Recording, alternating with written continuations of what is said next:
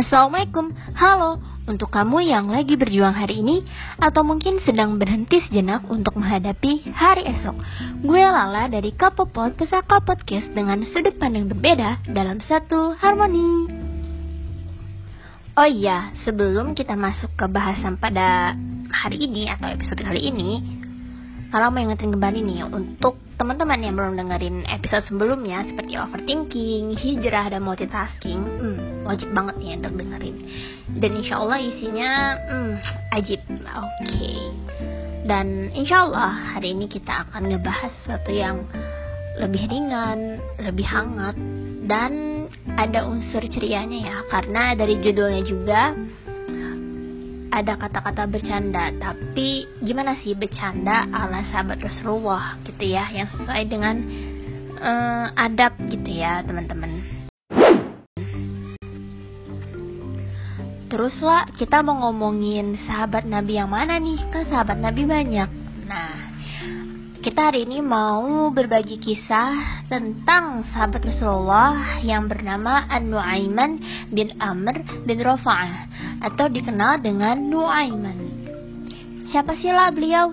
Nah, beliau ini adalah salah seorang dari kalangan kaum Ansor atau penduduk asli kota Madinah apa Mekah nih, kalau Ansor. Ya, jadi Ansar itu penduduk asli kota Madinah. Lalu Nuaiman dikenal dalam sejarah sebagai mantan seorang pemabuk berat. Walaupun kayak gitu, tapi beliau ini termasuk ke dalam Ashabul Badar atau orang-orang yang berjuang di jalan Allah dalam perang Badar bersama Rasulullah Shallallahu Alaihi Wasallam. Beliau ini jadinya termasuk seorang mujahid sejati loh. Nah, balik lagi nih. Gimana sifat jenaka dari Nuaiman? Jadi gini ceritanya. Suatu saat pernah Nuaiman itu datang bawa banyak banget makanan. Buat siapa? Ya buat Nabi Muhammad SAW dan juga para sahabat udah makan enak-enak tuh ya terus habis semua makanan dan tiba-tiba nih Nuaiman ini ngomong kayak gini ya Rasulullah inilah penjual makanan tadi silahkan kau yang bayar ya Waduh, udah dah langsung tuh Nabi Muhammad SAW dan para sahabat tuh bingung. Ibaratnya mah ngelek dulu ya. Ini bener kita yang bayar. Nah tapi akhirnya mereka tuh nggak menanggapinya uh, secara emosi atau marah gitu ya. Tapi malah jadi ketawa gitu ya. Dan akhirnya Rasulullah dan juga para sahabat patungan untuk bayar makanan tersebut. Terus guys ada nih cerita terlegend dari Nuaiman kalau kata Lala ya. Kocak plot twist banget deh pokoknya jadi gini kita langsung saja ya Dikisahkan bahwa satu waktu Nuaiman ini diajak oleh Abu Bakar untuk pergi ke negeri Syam. Nah, tetapi Abu Bakar ini nggak cuma ngajak Nuaiman, tetapi mengajak sahabat yang lain yaitu Suwaibit bin Harmalah. Akhirnya minta izin tuh Abu Bakar ke Rasulullah SAW apakah boleh membawa dua sahabat untuk ikut berdagang dan akhirnya diizinkan oleh Nabi Muhammad gitu ya. Sesampainya di negeri Syam, semua itu dibagikan tugas. Salah satunya, Swaibit bin Harmalah yang ditugaskan menjaga perbekalan. Beliau ini tuh dikenal sebagai seorang yang amanah, jadi dikasih tugas jaga perbekalan gitu. Saat Abu Bakar sedang pergi berniaga, nah tiba-tiba Nuh Ayman ini datang nih kepada Swaibit. Wahai Swaibit, aku udah lapar kasih dong sepotong roti untuk saya makan saat ini, kata Nuaiman gitu. Namun permintaan tersebut nggak dikabulin dong sama Suhaibit karena ada amanah yang diberikan oleh Abu Bakar untuk menjaga makanan tersebut. Nah, terus nggak terima nih Nuaiman, akhirnya ngancem, berikan aku sepotong roti atau kau akan kuberi pelajaran. Nah, tetap aja tuh Suhaibit itu bersikukuh menjaga amanah. Pokoknya dia tetap berdiri kokoh gitu ya. atau berpendirian teguh gitu terhadap amanah yang diberikan Abu Bakar. Akhirnya Nuaiman ini pergi nih ke pasar teman-teman. Terus berusaha untuk mencari tempat yang menjual hamba saya. Terus ketemu tuh tokonya, eh itu tuh toko yang jual hamba saya. Nah terus Nuaiman ini nanya, emang berapa sih harga satu persatu hamba saya di sini gitu.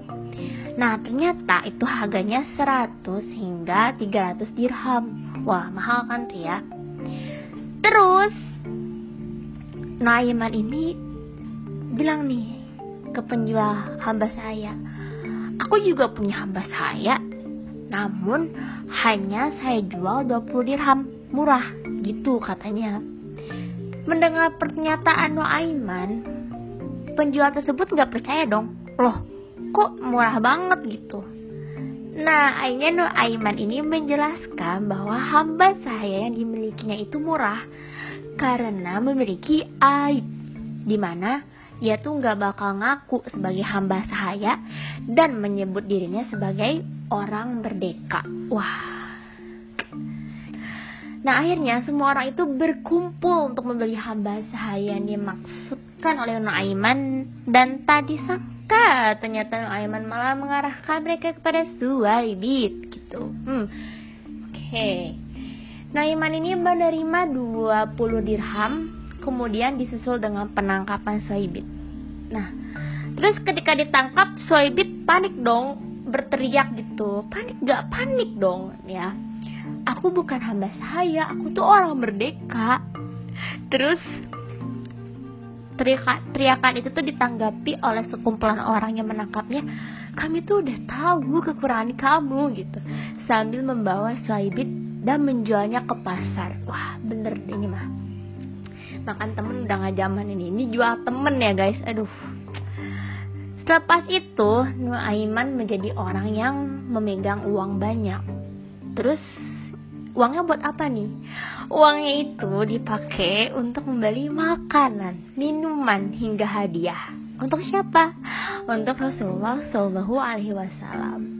Terus gimana nih Abu Bakar? Nah, Abu Bakar pun pulang dan kebingungan nih karena tak menemukan Suhaibit di mana pun.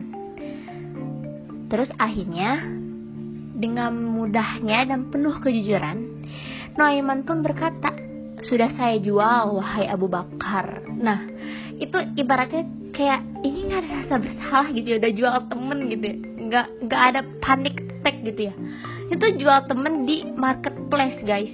Marketplace tuh. Aduh apa beli bedah oke. Okay. terus mengetahui hal tersebut lantas Abu Bakar tuh tertawa dong. Dan nanya ini gimana sih sebetulnya yang terjadi? Kenapa Sohibit bisa dijual gitu? Dan akhirnya ya udah diceritain. Dan Abu Bakar ini langsung bergegas ke pasar. Terus beli kembali Sohibit dan akhirnya dia menjadi orang yang merdeka sepulangnya mereka ke Madinah kisah ini pun diceritakan kepada Rasulullah Shallallahu Alaihi Wasallam nah maka ketika diceritakan kisah tersebut, Nabi Muhammad ini tertawa sejadi-jadinya hingga gigi gerahamnya itu tampak di depan para sahabat. Karena kisah ini legend banget gitu ya, hingga setahun berlalu dari kisah tersebut, Rasulullah ini selalu menceritakan kisah Nuaiman kepada siapa pun tamu yang datang kepadanya. Sebetulnya dari kisah Nuaiman ini kita dapat bercermin gitu apakah diri kita sudah betul ketika bercanda kepada orang lain maksudnya adabnya ya udah betul atau belum kadang kan kita suka nggak tahu ya orang ketawa di luarnya tapi ternyata hatinya tersakiti gitu.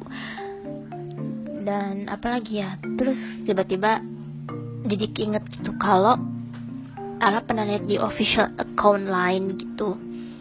Uh, dia kayak bikin dark jokes tentang Nabi Adam sama Siti Hawa yang memakan buah huldi. Pasti kalian pernah lihat lah ya mungkin di Instagram atau di di platform mana pun gitu.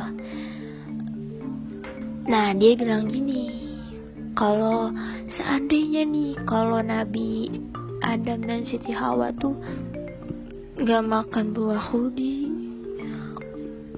udah deh kita tuh gak bakal hidup di bumi. Populasi manusia di bumi tuh bakalan nol. Kita tuh bakalan hidup di surga. Nah pokoknya kayak ada seandainya lah ya kata seandainya kalau seandainya gitu. Di situ kayak ya Allah gitu ya. Ada-ada aja orang bercandain agama. Dan kalau mau dipikir lagi gitu ya kan memang sudah tugasnya manusia menjadi khalifah di bumi gitu ya. Mau makan buah hudi kek mau nggak makan buah hudi ya kita kan ujung-ujungnya jadi khalifah di bumi gitu. Gitu emang ya walau alam tapi ya ini pemikiran ala tapi kalau kayak gitu enak banget dong kalau semua manusia masuk surga. Nggak ada yang diuji. Kan balik lagi nih di Al-Quran itu dibilangin kan kalau setiap orang yang beriman itu akan diuji. Dan ada yang lolos ada yang enggak dan yang gak lolos ya masuk neraka. Ya kayak gitu. Dia tuh suka bingung sama orang yang kayak gitu hal-hal yang fundamental dan pokoknya kayak agama gitu ya, itu masih aja sih bercandain nggak ada kayak nggak ada topik lain gitu. Itu baru ntar sekarang ketawa-ketawa ntar dunia ntar di akhirat aja nangis-nangis. Ya kan? Hal yang kayak gitu dibuat bercandaan. Terus dari kisah Nuaiman kita juga bisa lihat bahwa sisi lain Nabi Muhammad dan para sahabat itu nggak melulu bersikap resmi formal gitu ya. Kaku beribawa nggak nggak nggak selalu kayak gitu. Tapi ada sifat atau karakteristik yang kayak oh dia tuh ringan ceria suka tertawa juga dan suka bercanda. Tetapi masih dalam koridor Islam gitu ya masih dalam uh, batas yang diatur oleh Islam. Nggak ngomong kasar nggak berlebihan dan tidak mengolok-olok agama atau ayat-ayat Allah jadi mungkin itu ya guys uh, podcast untuk episode kali ini. Semoga bermanfaat dan teman-teman sehat selalu. Oh iya, jangan lupa untuk menerapkan protokol kesehatan ketika di luar rumah. Akhirul kalam, wassalamualaikum warahmatullahi wabarakatuh. Inshallah, I'll see you in the next episode. 拜拜。